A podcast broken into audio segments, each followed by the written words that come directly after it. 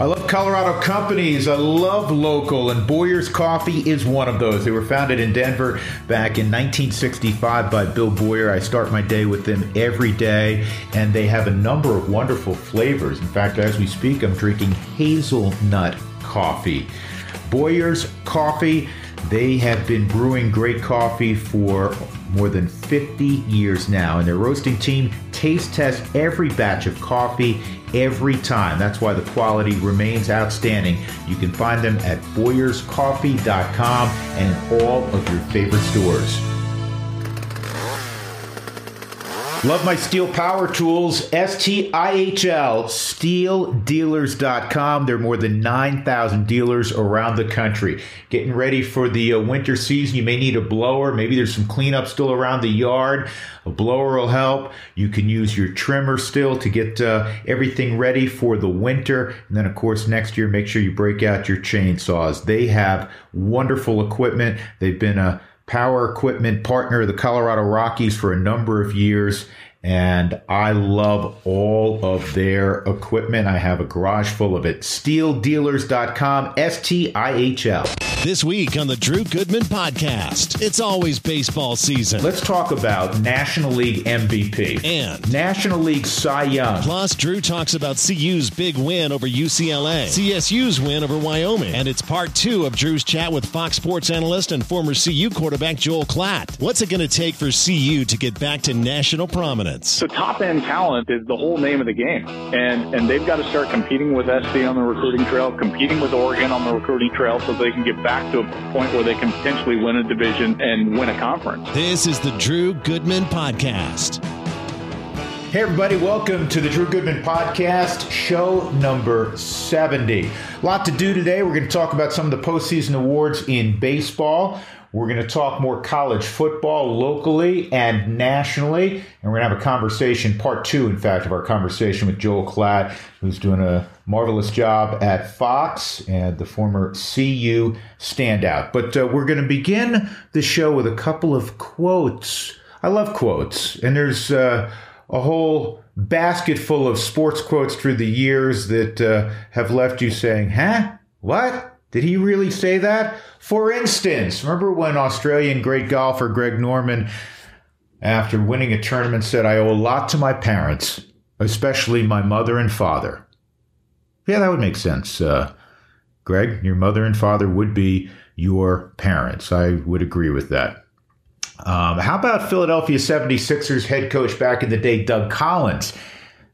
He was talking about how good the bad boy Pistons were. He said, anytime Detroit scores more than 100 points and holds the other team below 100 points, they almost always win.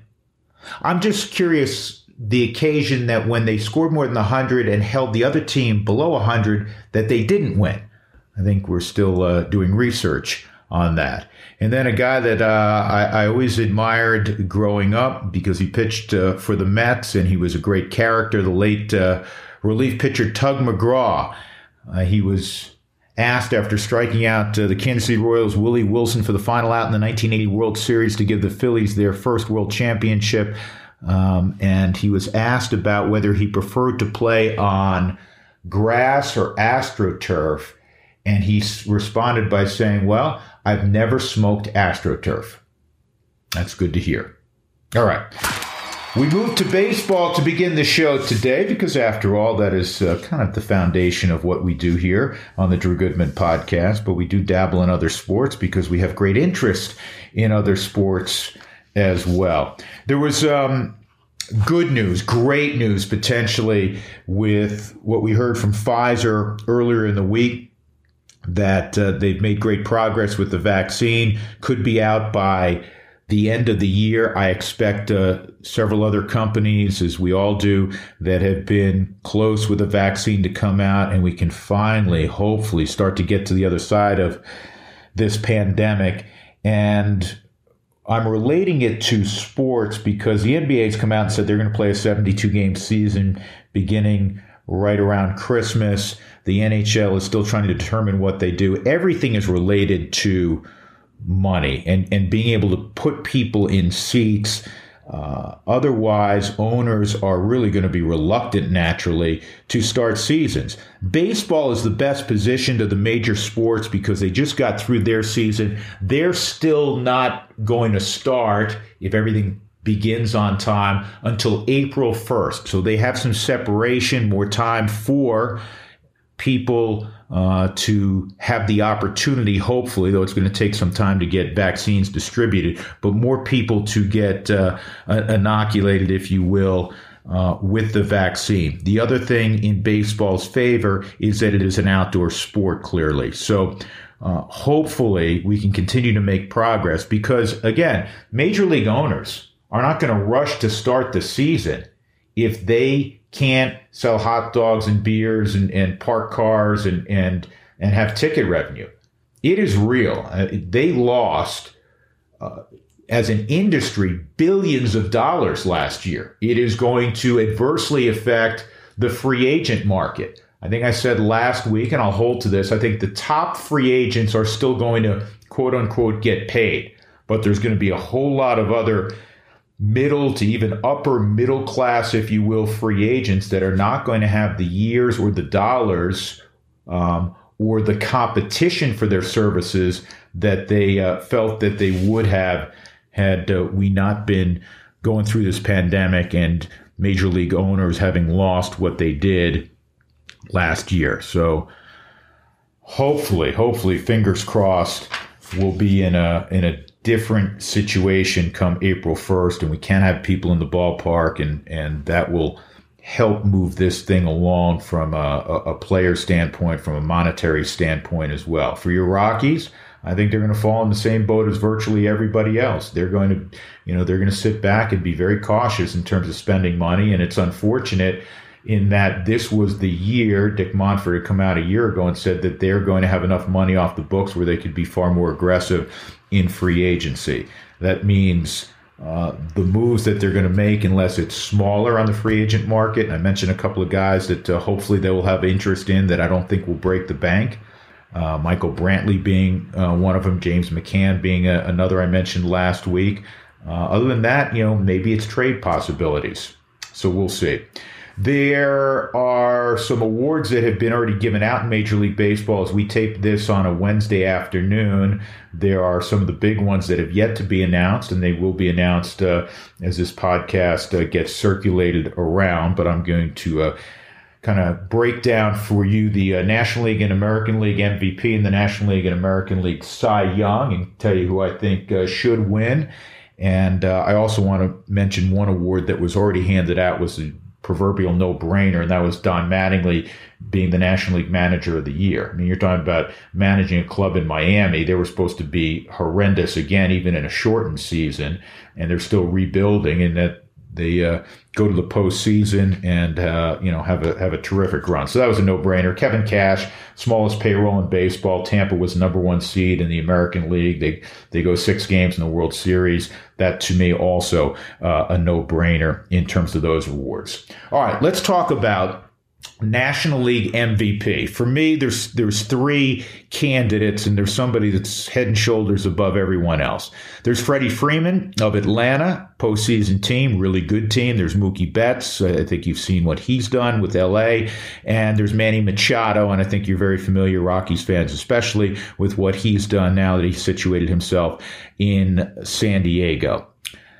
Freddie Freeman's OPS plus. We'll throw some numbers at you, some analytics 186, which dwarfs Manny Machado, who comes in at 158, and Mookie Betts at 149. Again, that is uh, park adjusted on base plus slugging percentage. Freeman's slash line, he had 341. He was on base 46.2% of the time, and he had a slugging percentage of 640. He was over 1,100 in raw OPS Betts was at 927, Machado at 950.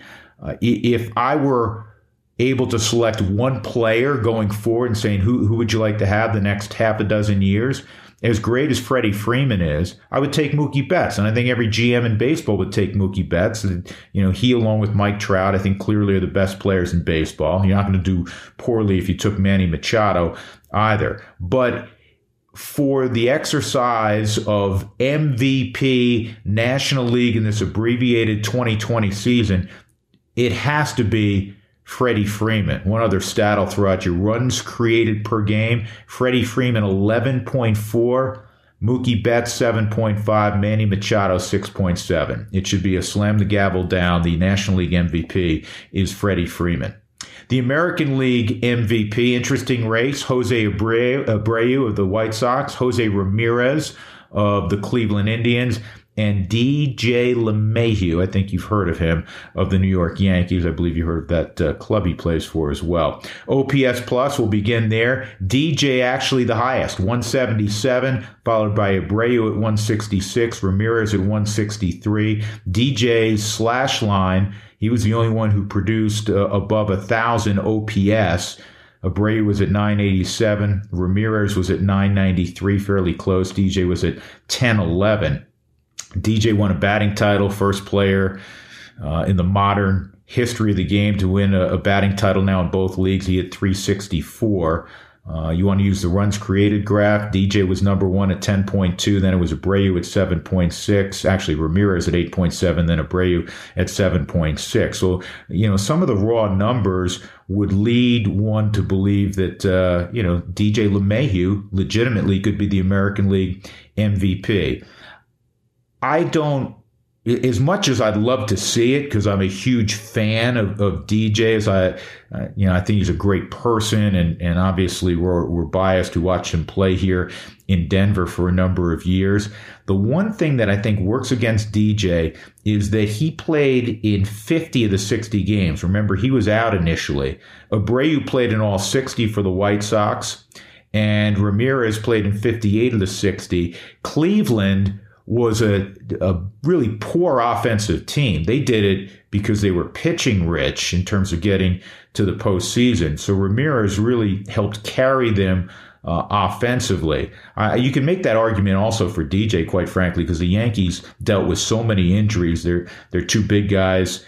Uh, Judge and Stanton were out frequently. I, I don't think you'd go wrong picking any of these guys.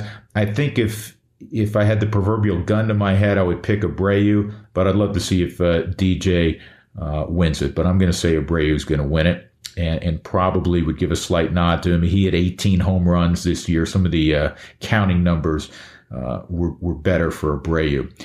National League Cy Young, Trevor Bauer, Jacob DeGrom, Yu Darvish of the Cubs. I will mention this. Yu Darvish did not finish as strong as uh, he had started out. I mean, he was brilliant for about five, six weeks. Trevor Bauer to me has got to be the guy. ERA 173. Uh, Darvish is at 201. Jacob DeGrom at 238.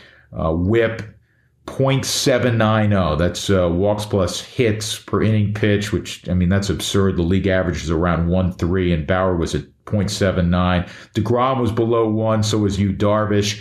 Strikeouts uh, per inning pitch, Bauer was uh, was slightly behind Jacob DeGrom in that category, about 12 plus batters per nine innings. DeGrom almost 14, Yu Darvish around 11. Uh, the war uh, wins above replacement, all very similar. 2 7 for Bauer, 2 6 for DeGrom, 2 7 for Darvish. But all of the numbers just slightly better. Opponent batting average, opponent on base percentage, slugging percentage for Trevor Bauer. So I think Trevor Bauer, who is a free agent, huge name out there, I think he should win the National League Cy Young. If I'm going to take one pitcher in baseball, one starter in baseball, I'm going to go with Jacob DeGrom, kind of similar to what I was saying earlier about Mookie Betts. Freeman's going to win it. If I'm taking one guy from that list, it would be Mookie Betts. Bauer's going to win it in the National League, but I would take Jacob DeGrom. Uh, if I could grab one starting pitcher. American League Cy Young, excuse me, Cy Young. I don't know if it's as close. Shane Bieber, uh, Hyun Jin Ryu, excuse me, Hyun-jin Ryu. I used to say his name every day when uh, we'd see the Dodgers, and Kenta Maeda. And here's something to me that just kind of blows you away about how great the Dodgers are and have been. They let Ryu go. They trade Kenta Maeda, and those two guys are both going to finish in the top three in the American League in the Cy Young in all likelihood. And yet, the Dodgers are the world champions. They're the unquestioned best team in baseball, despite giving away two pitchers that finish in the top three in the Cy Young Award in the American League. That to me speaks to their great depth in their organization, maybe more than any other stat you can throw out there. It's really remarkable. The Cy Young winner in the American League is going to be Shane Bieber. He had the lowest ERA, 163. It's a run better than Ryu and Maeda.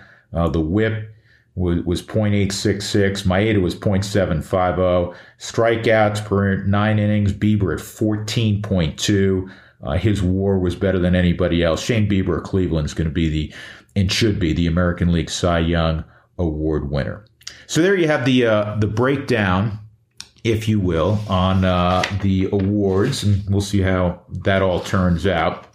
Uh, coming up, I'm going to segue now to college football. Reminder coming up in a few minutes, uh, part two of my conversation with Joel Klatt the uh, local kid who made good on the gridiron and has made good in uh, in broadcasting as well. But before we get to that, I want to talk a little bit about uh, the University of Colorado and Colorado State. CU, as uh, we tape this, is one and zero. Oh. They had a, a, big win over UCLA. They went up thirty five to seven, and then it got a little dicey, and they hung on and won. A couple things I take away from that in Karl Dorrell's debut as the University of Colorado uh, football coach.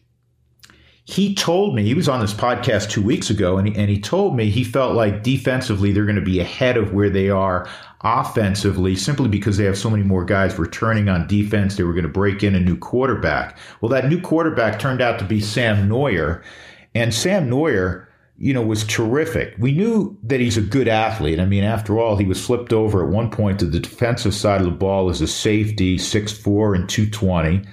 And uh, he wins the job as a quarterback this year uh, you know, Tyler Lytle did get in. In fact, when he got in, it, it, to me that was a little bit curious because the Buffs were up at that point. Uh, what was it? Was it 21-7 or 21 nothing? They had a chance really to turn out the lights. They had just gotten a turnover. They have half a field to work with. Obviously, Noyer's playing pretty well. He's playing really well, not pretty well. And Dorrell puts Lytle in the game almost as if to throw him a bone because the competition was so close leading up to the opener. I didn't feel like that was the time for it.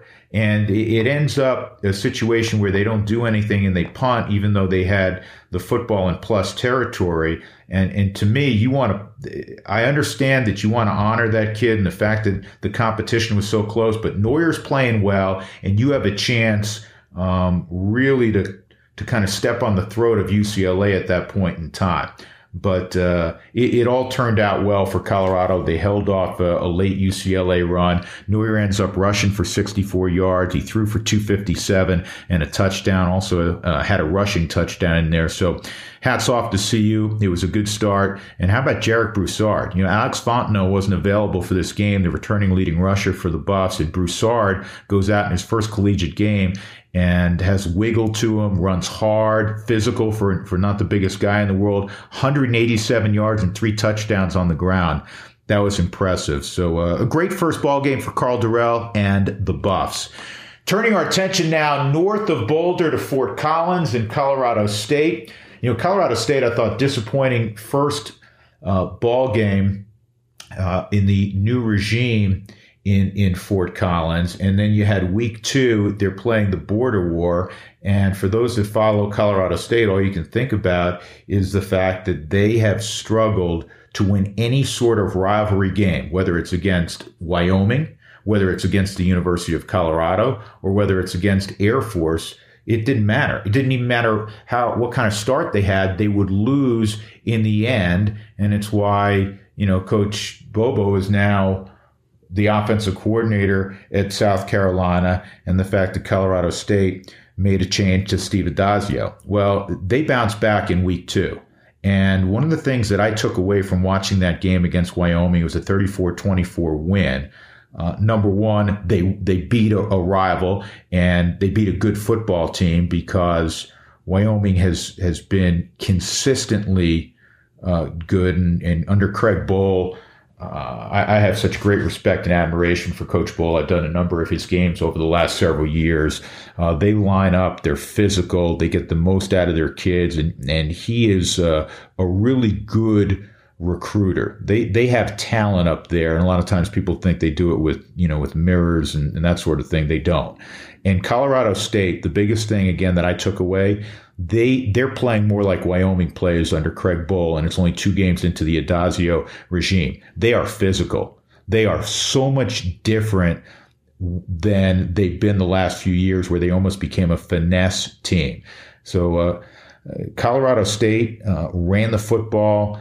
Uh, they ran to the football defensively. Those are hallmarks of teams that want to be physical, not just talk about it. And uh, they settled on Patrick O'Brien. It's probably controversial in the first week when he didn't uh, start and just got in late in that football game against Fresno State. Big, strong kid. He's 6'5", 240. He can run a little bit, but uh, you know he can stand in the pocket and deliver the football. And they look like a much better offensive team with him at quarterback. So again, a tip of the cap to uh, to Colorado State on getting that victory uh, over Wyoming and finally winning a rivalry game and uh, a tip of the cap to Karl Dorrell in Colorado uh, as they begin in uh, Boulder with a victory over UCLA. All right, it's time for our conversation part two with Joel Klatt, and we're going to pick up right here. I, I asked Joel if he could look into the crystal ball and is it possible for Colorado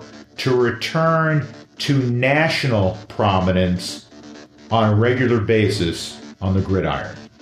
I think it's going to be difficult, and, and there's really only one measuring stick, uh, Drew, and that is uh, how they do recruiting. Um, that's the that's the only that's the only measuring stick for any program, and that is the lifeblood and of this sport. And you know, they have got to find a way to start winning battles in Southern California for top end talent. They've got to start winning battles uh, for defensive linemen, in particular in the state of Utah, which which develops a lot of defensive linemen. And then they've got to make sure that they're retaining the top talent in the state of Colorado. And I don't think that they've done any of those things very well. Um, and and so to me, you know, to be honest with you, I don't really care what scheme they run you know, how good of a practice coach um, this this guy is or isn't, or so on and so forth. The entire deal is recruiting.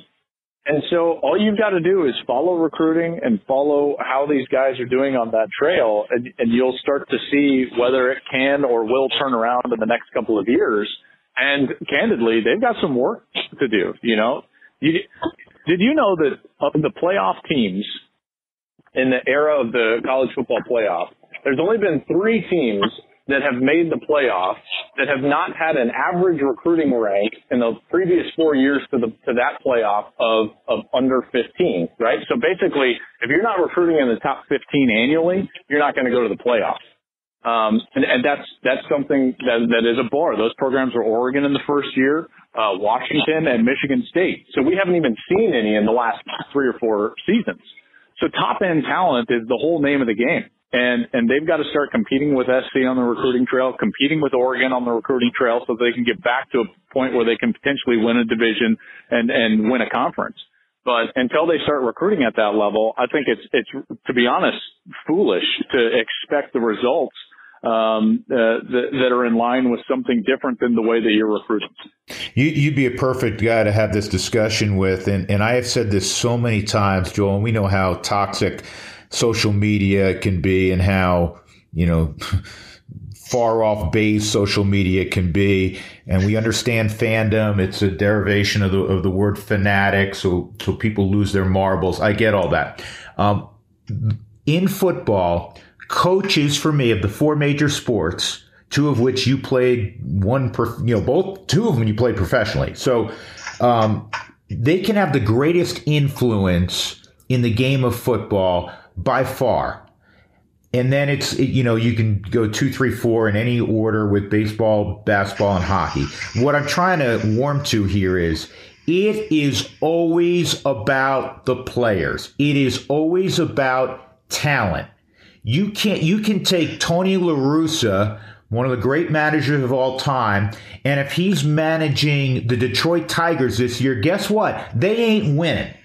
and you can take Bill Belichick, who's struggling with the talent he has right now, and as great a coach as he is, they ain't winning. You have to have the Jimmies and Joes. There's no question about it. And and you look at right now, let me just give you some some statistics to to prove what we're talking about. Right now in the country, uh, well, I should say in the, in the Power 5 conferences, there are 113 players that were recruited as five-star uh, recruits, okay? 113. Of those 113, 53 of them are at four schools. Four. Wow. That's it. Wow. And we're talking about 65 programs, and four of them have essentially, you know, 48, 49% of the top end talent. Those schools, everybody knows them. Clemson, Alabama, Ohio State, and Georgia. Those are, that's it. So then you start looking a little bit deeper. Did you know that in the entire conference of the ACC, there are only 15 five-star players that were recruited as five-star players at any, you know, given point. 15. That's it total. Mm-hmm. 11 of them are on Clemson's roster. In the Big Ten, it's 20 total in the conference, and 14 are on Ohio State's roster. Right? Like, you cannot overcome those type of discrepancies within recruiting. It's just not possible.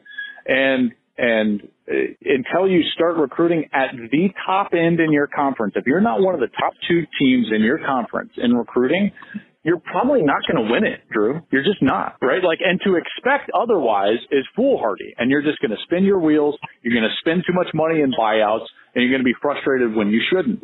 A big, a big thing that I always talk about is that fan bases really need to know their own program and, and know themselves if, if they're, if they're going to be, at least in my estimation, like happy fans and not just always depressed. And, and a big part of that is, is know what you should be in recruiting know if if they have achieved that, and then what's the expectation for the season. And I say all that to, to tell you that for my alma mater, I would love for them to win the division. I would love for them to win the conference. But until they start recruiting at the top end in their division or their conference, it's just probably not going to happen, folks.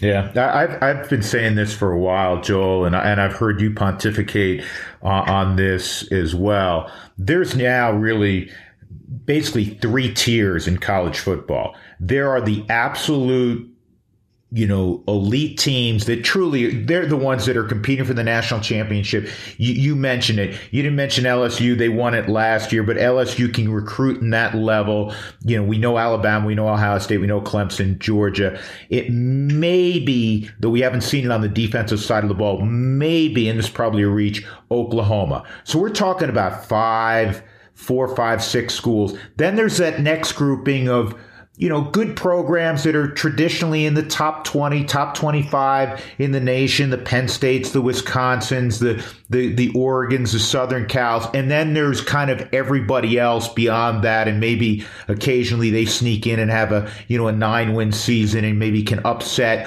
one of those schools, not in the elite, but that next tier. So the question is, where where is college football going as you look into that crystal ball over the next half a dozen years?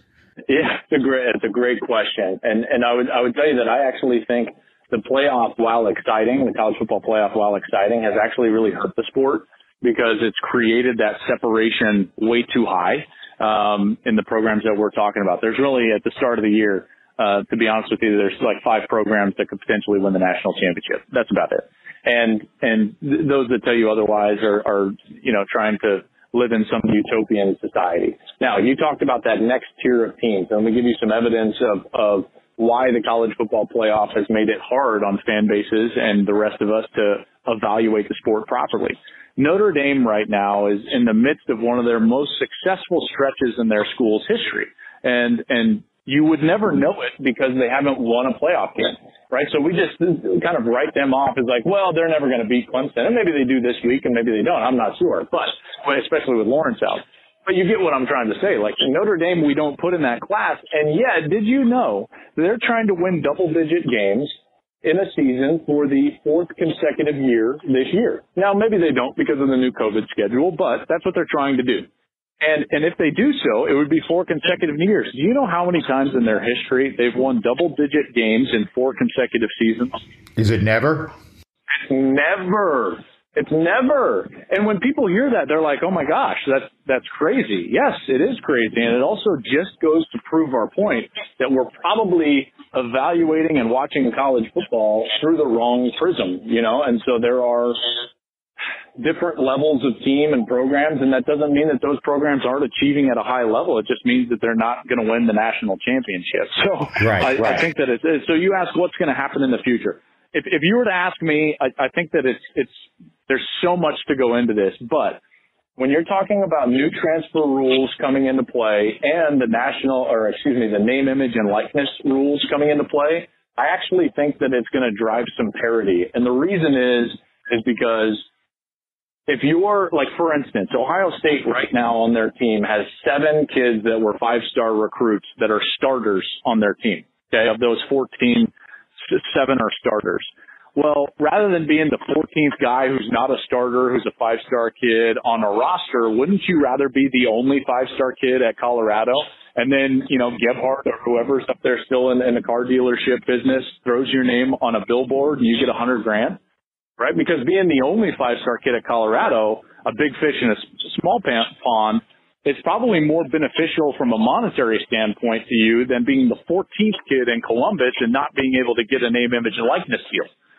So name, image, and likeness is going to be an interesting deal, and it's not just the the big money schools that are going to take advantage. I think it's the smaller schools that even don't have that type of money that have a booster or businesses within their uh, their area that can put kids on billboards or do things with them social media wise, and it's going to pay for them to be the best player on that team. Because as you know, throughout baseball or whatever sport, from a marketing perspective, it always pays to be the best player on the team rather than just a great player on a loaded team from a monetary standpoint. So I actually think that parity may be coming to college football a little bit as it as it relates to the separation of some of those five star athletes. That is uh, that's fascinating. I hadn't I hadn't really taken it that far, but to listen to you express that, I think there's validity to that. I really do. I mean, because at the end of the day, it's always about the dollar signs and the Benjamins. So uh, I think there is something to that. I would like, because we all, uh, as, as sports fans, admire what takes place in in late March and early April, and that's March Madness. And we we always want a Cinderella team. We always want that team that's that's seemingly overachieving, um, and some school that is competing with the proverbial big boys. If we get to an eight-team college football playoff, despite the fact that we, you know, both agree there's a, there's a super elite grouping where they're really the only ones that can win a national championship would that open the door for a somewhat of a, a, Cinderella type of team where you have a great Saturday and all of a sudden now you move on and you're in the semifinals uh, of the college football playoff? Do you see that occurring? Um, potentially. I will just tell you that you know I think that the term or or Cinderella has been kind of stolen by the NCAA tournament in basketball. So we think of Butler or um, uh, you know, who was it? George Washington, uh, or was it George Mason? I can't remember. You know, we, we think of those type teams, the 15 seed that, that wins. Whereas in, in college football, because of the separation, um, just within even the Power Five, do you know the equivalent to a Cinderella in football is probably more like Oklahoma State rather than like Butler. So don't look at, at oh, it's got to be from one of the non-power conferences. I actually think because of what I talked about earlier in terms of the recruiting rankings and who actually gets into the playoff, but when you reduce it down to let's say eight, for the sake of argument, only eight teams in college football go. To get into that eight, a Cinderella would end up being like Oklahoma State. And the reason I bring up Oklahoma State is because in the last four years, the average of their recruiting ranking has been 40th in the country. So to get all the way in there, that's a Cinderella story. Yeah. And I don't think that we view it as such, you know, Drew, because when you say Cinderella, people are thinking like, well, when can Boise State and UCF and, and Cincinnati and BYU and all these other schools, that's what you think of. But in, in my mind, when I think of a Cinderella in college football, I think of Texas Tech, Oklahoma State, Colorado, like Washington State. Those would be massive Cinderella stories uh, to potentially get into the playoff. Now, Will we see that? I think that we're going to see expansion coming. There's no doubt. They're going to need the revenue more than anything else, in particular with the revenue loss due to COVID. So we're going to see an expansion of the playoff. I just, I, I don't know what it's going to look like. I think we're going to see an automatic bid for conference champions and probably three at large. Um, and those at large spots, you know, I think everyone will be fighting for the quote unquote Cinderella. But again, I would not think of a Cinderella as just a non-power five conference as much as it is any team that's not recruiting in the top 15 in the country on an annual basis. I would I would love to see them include one group of five school, and it, and traditionally it's been Boise State. You would think the last you know several years, uh, you know maybe it's uh, UCF, but I, I, think that would be interesting because one of the great college football games I remember, Joel, and I know you remember it, is Boise State's upset of Oklahoma and how creative they were offensively, and and um, that was great theater. Yeah, and and remember before Utah was in the Pac-12, they beat an Alabama team in the Sugar Bowl. Um, you know, so we we've seen a few of those, and and you're right, U, UCF beat Auburn a couple of years ago. I think people would love to see that, and and and at least give them a chance. And, and we'll see. And I think if they do grow the playoff, there's going to be a strong push to make an automatic qualifier out of the group of five, not from one particular league, but from the highest group of five uh, ranked team as long as they're, let's say, you know, there'd be some minimum, as long as they're in the top 12 in the country or 15 in the country, and we're not just throwing a team that's unranked that happens to be the top group of five team. A quick timeout, and we'll continue on with Joel Klatt. Got to tell you about my friends at Ideal Home Loans. They have been helping people save money for two decades now. Brent Ivenson's team listens and then they lend and they are marvelous at what they do. It's why they have an A plus rating with the Better Business Bureau. I have sent them a number of people through the years and every one of them have been terrifically satisfied throughout their process. In fact, I just sent a good friend to them recently. And uh, as I've told you on other occasions, I have utilized their services several times as well. It is Ideal Home Loans. You can reach them at 303 867 7000, 303 867 7000. They're going to save you a bunch of money. You're going to be happy you gave them a call. Ideal Home Loans. Hey Joe, a couple things. I, I've heard you go off on this, and I and I am in lockstep with you. They have to tier the targeting rule. We're throwing kids out who are, you know, not doing something with malice on their mind or, or the intent to injure. They're trying to make a good football play. And obviously, how you hit and how you, you know, I, I was ter- told to, you know, you lead with your face mask, your head up, see what you hit, that sort of thing. You have to tackle differently. But we're throwing kids out and penalizing kids for what are you know, pretty good hits. I can understand where, where safety issues and, and you had a severe concussion at the end of your college career. You would know better than anybody. But we can't be throwing kids out because there was contact and somehow that the helmet may have been involved a little bit. I think they should tier it as well. Well, I, I, uh, you know, I think that we need to make uh, make a process to where we continue to encourage safer play by penalizing certain types of hits or contact. And yet we're also affording kids the opportunity to play hard. And if incidentally they happen to commit one of those fouls, we're not just throwing them out of the game automatically as if they're diving around like a missile trying to use the crown of their helmet as a weapon. I think those two things are very different things. And, and the majority of the time, what I see is, is is targeting fouls that happen in what I would call, Drew, like the normal course of football, kind of the normal course of football action. There's, there's clearly not intent there, but he does happen to, you know, hit forcibly the head or neck area on a defenseless player, so on and so forth. And I think that there are some, some clear indicators, and I already mentioned one, which is crown of the helmet. If you're using the crown of your helmet as a weapon, I'm fine with you being ejected. I really am you know, everyone thinks they're like, oh, you just want to do away with targeting. No, that's not the case. I think targeting can stay as long as we clean it up. And so that we're making sure that players that are doing or trying to do the right thing that incidentally commit these fouls aren't thrown out of the game because I think that that's wrong in particular when you're taking a look at like this season, the limited opportunities that they're going to get to play, and then we're taking away not only that half that they get thrown out in, but the next half of football, whether that's the second half or the first half of the next game. I just don't agree with it. I think that we need to take a hard, hard look at what actually makes the game safer. Because I, I will tell you this, and I got some major flack for this, for saying this on a broadcast, but I absolutely believe it. I believe that quarterbacks are not taught like they were in the past. When I was coming up, we were taught that you could never hang guys out over the middle. You never threw a flat route into cover two, a jam corner. Like all these, th- there was these rules, hard rules of quarterback play that that you you didn't throw certain passes because not you couldn't complete them, you would get your guy killed, right? Hospital balls is what we would talk about. And guys would get benched for throwing too many hospital balls. Drew, we don't talk about that anymore. That's that is not talked about in quarterback rooms. Quarterback coaches don't suggest to guys don't throw that. They they they talk about not necessarily like, hey, just throw it in there, but I believe that we've got a whole generation of quarterbacks that don't understand how to protect their receivers. They're just trying to make the throw and fit it into precarious spots regardless. And they're not doing it with malice or thinking to themselves like, oh, oh well, if he gets blown up, they've just been raised with the fact that like, well, that's a penalty and and and a benefit for us.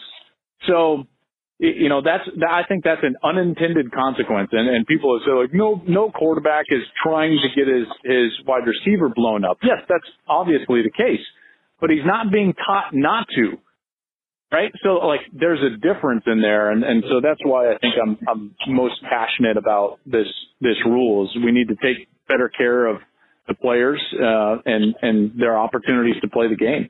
One of the things that I've become passionate about, and it's really not just this year, it's been for a number of years, and, and it pertains more to the NFL because in college football, it's still a 15 yard penalty. Uh, and I know you know, everybody knows you're you're a former quarterback, but your take on PIs in the NFL because to me they have to be clear and obvious if you're going to throw a, pen, a, a PI call on a, every rule now favors the offense anyhow and you're going to go give a, give a team a first down at the one yard line or give a team a 35 yard gain because there was, you know, some hand fighting and it almost always goes against the defensive back.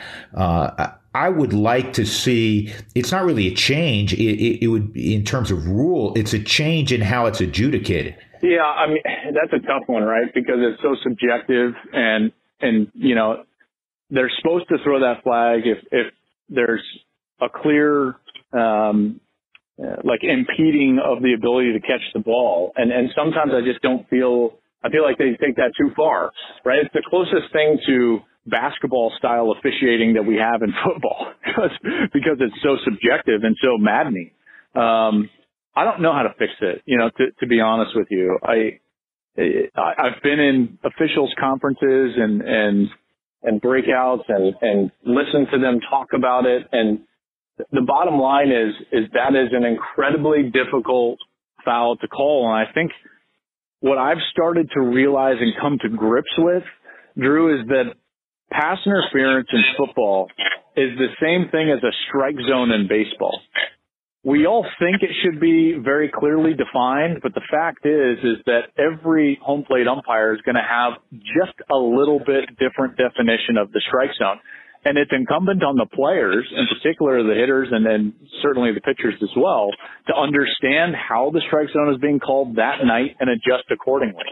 Um, so I, I guess that would be my best analogy. Well, I'd be remiss if I, as, I let you get out of here and get on with your day, if I didn't ask you to tell me who you think will be the last one standing this year. We, have already described who, who the candidates are, and at some point Clemson will get Trevor Lawrence back. And by the way, to your your five star uh, point earlier, uh, the guy who's playing quarterback uh, against Notre Dame and the guy who played last week in the comeback against Boston College, he was a five star recruit out of California. So that's right. It, that's exactly it, it's not like they got me running out there behind Trevor Lawrence. So um, who, who's the last one standing, Joel? Um, well, I That's, that's a great question. I, I think it's going to be Alabama, and here's why.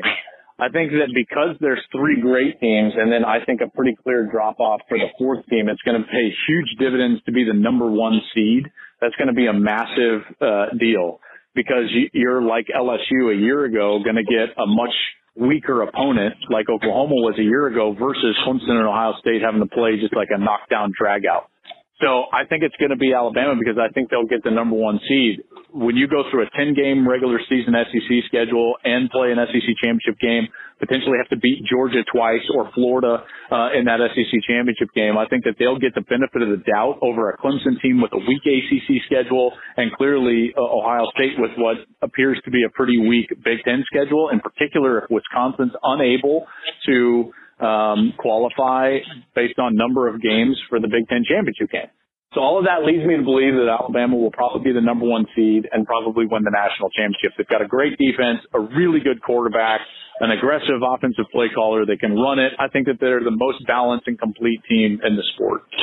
It's a fair assessment, and you're never wrong selecting Alabama when it comes to uh, winning national championships. that's right. That's right. Hey, Joel, it's great catching up, man. Uh, again, I, am really thrilled for your success, and uh, I enjoy listening to you. You're on a number of platforms. I know you have your own podcast and, and have for uh, several years as well. Give that a plug before I get you out of here. You got it. Well, listen, I've got Breaking the Huddle uh, that, that, lives as a um, a show on FS1. We do a, a social media version of that show. Obviously, you can see us on Big Noon Saturday. This week, we're going to have Arizona State at USC, 9 a.m. local. So, uh, looking forward to all those things, man. And I appreciate you having me on. You bet, man. Stay well. Enjoy those boys. Uh, my best to your family. And uh, we'll talk soon, man. Take care of yourself. You got it. Thank you, Drew. Always appreciate it, man. Well, I started out last week with Joel Klatt telling him, I know it sounds a little strange, but uh, that I was really proud of him. And he's a guy that, that worked hard in football, and that's why he had success at Boulder. And he has worked his tail off in the broadcasting industry, and it's one of the great reasons he's had success there. So I'm proud of him, and uh, I learned stuff uh, from him, whether it's uh, watching him uh, call games or some of the information he passed along. That's fascinating. Just now in the interview when he talked when he talked about you know the five star players and where they end up, it's pretty obvious. I mean, right now, as I've said before, there's there's three tiers in college football, and the upper tier it really only has a handful of teams in in that grouping, and, and you know uh, their names. But I'm really thrilled for what uh, what Joel has done, and uh, appreciate him jumping on board on our Ideal Home Loans interview of the week. Going to get out of here with this. Speaking of college football, I saw this on social media the other day. It's the eight-year anniversary, or this week was, of Johnny Manziel leading Texas A&M to an upset over Alabama, and I remember probably nine years ago watching a game. I was probably getting ready to do a game of my own somewhere. I'm in a hotel room and Texas A&M's on, and I'm watching this guy run around. It was when Manziel was a freshman, and I'm saying, "Wow, this guy's unbelievable! Throwing on the run, he's got nimble feet. He was a blast to watch, and and that was kind of his coming out party that year. And eventually, he wins the Heisman Trophy. Really disappointing for me, and probably more so for him, that he wasn't mature enough to take his great talent and apply it at the NFL level. Because those couple of years when he was running the show down in College Station, Texas, he was electric. And if I think back over all the college football I've watched and been able to broadcast the last 25, 30 years, he is easily one of the four or five uh, most exciting and enigmatic players I've seen. And I know it doesn't always translate to the NFL for a variety of reasons. And again, I think his maturity or lack thereof is one of the reasons that he didn't really uh, get a, a clear shot to produce at the NFL level. But boy, oh boy, when you talk about great college football players we've seen in the last, uh, as I said, 20, 25 years, he's near the top of the list. That'll do it for this week's edition of the Drew Goodman Podcast. We thank you, as always, for joining us. The website is the Drew Goodman Podcast.com. That's hard to, uh, to follow. and uh, we'll have a great guest for you next week. Tell your friends about us, subscribe, download, and uh, have a safe week, most importantly. We'll talk to you soon.